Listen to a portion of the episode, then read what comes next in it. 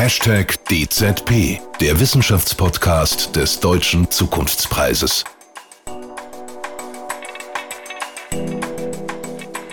Herzlich willkommen zu einer neuen Ausgabe von Hashtag DZP. Mein Name ist Michael Bachmann.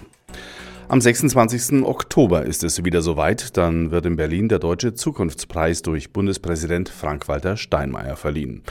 Nominiert wurden durch die Jury drei Teams, die wir Ihnen in dieser Podcast-Reihe vorstellen möchten.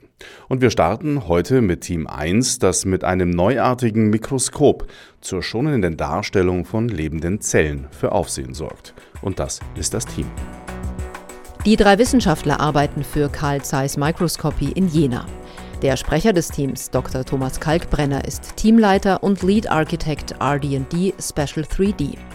Jörg Siebenmorgen ist Entwicklungsprojektleiter im Bereich Advanced Development und Ralf Woleschenski leitet den Bereich Advanced Development.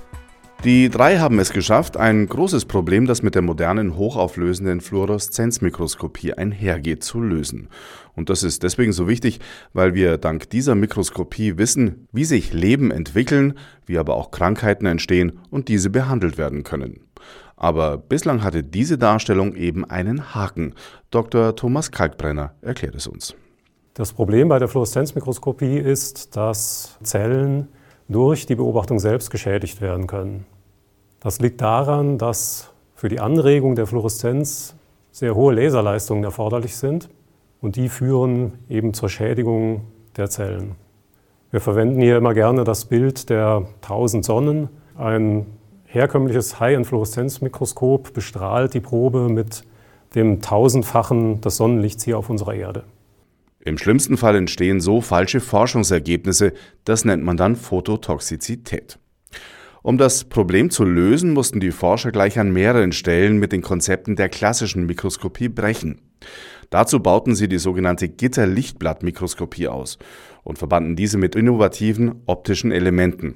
Jörg Siebenmorgen. Man kann sagen, bei der Lichtblattmikroskop wird nur der Teil des Organismus beleuchtet, der auch tatsächlich detektiert wird. Und genau das ist es, was die Lichtblattmikroskop unglaublich probenschonend macht. Ein Hochpräzisionswerkzeug, das Teammitglied Ralf Oleschensky so beschreibt.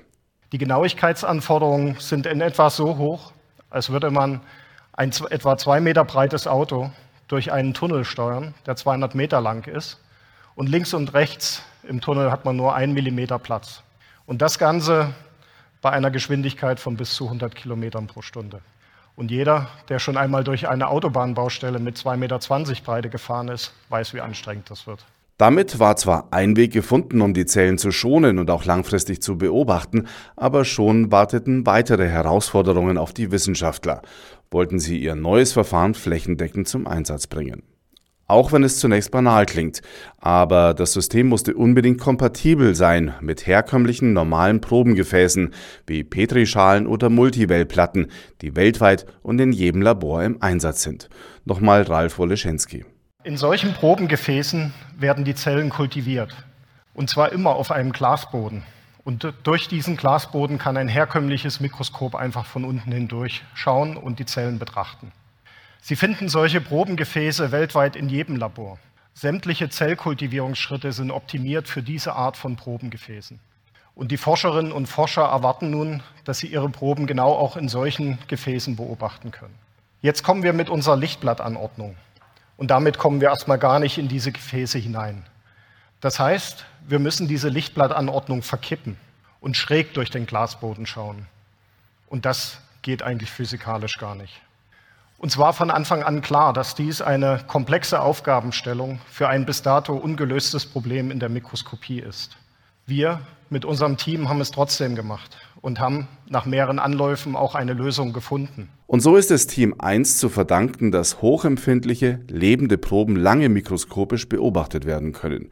Ein Fortschritt, der ganz neue Untersuchungen möglich macht und schon jetzt von der Wissenschaft gefeiert wird, wie Dr. Kalkbrenner am Beispiel der Malaria-Forschung erläutert. Eine Forschergruppe hat mit unserem System erstmals Prozesse im komplexen Lebenszyklus dieses schlimmen Parasiten sichtbar machen können und sie konnten dadurch auch Proteine identifizieren, deren Fehlen diesen Prozess unterbinden kann. Und das ist ein ganz wichtiger Ansatzpunkt für mögliche Wirkstoffe. Seitdem die Forscher ihre Arbeit publiziert haben, steht bei ihnen das Telefon nicht still, weil eine Tür zu etwas Neuem in diesem ungelösten Problem aufgegangen ist. Und an Malaria sterben jährlich rund 600.000 Menschen. Das war Team 1 mit dem Projekt Die Grundlagen des Lebens erforschen, ein neuartiges Mikroskop für die schonende 3D-Abbildung lebender Zellen. Im nächsten DZP Wissenschaftspodcast stellen wir Ihnen dann das zweite Team vor, das Elektroautos in wenigen Minuten aufladen kann und damit einen relevanten Beitrag zur Energiewende leisten könnte.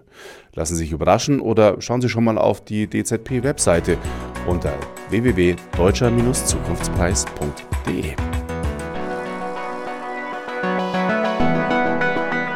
DZP, der Wissenschaftspodcast des Deutschen Zukunftspreises.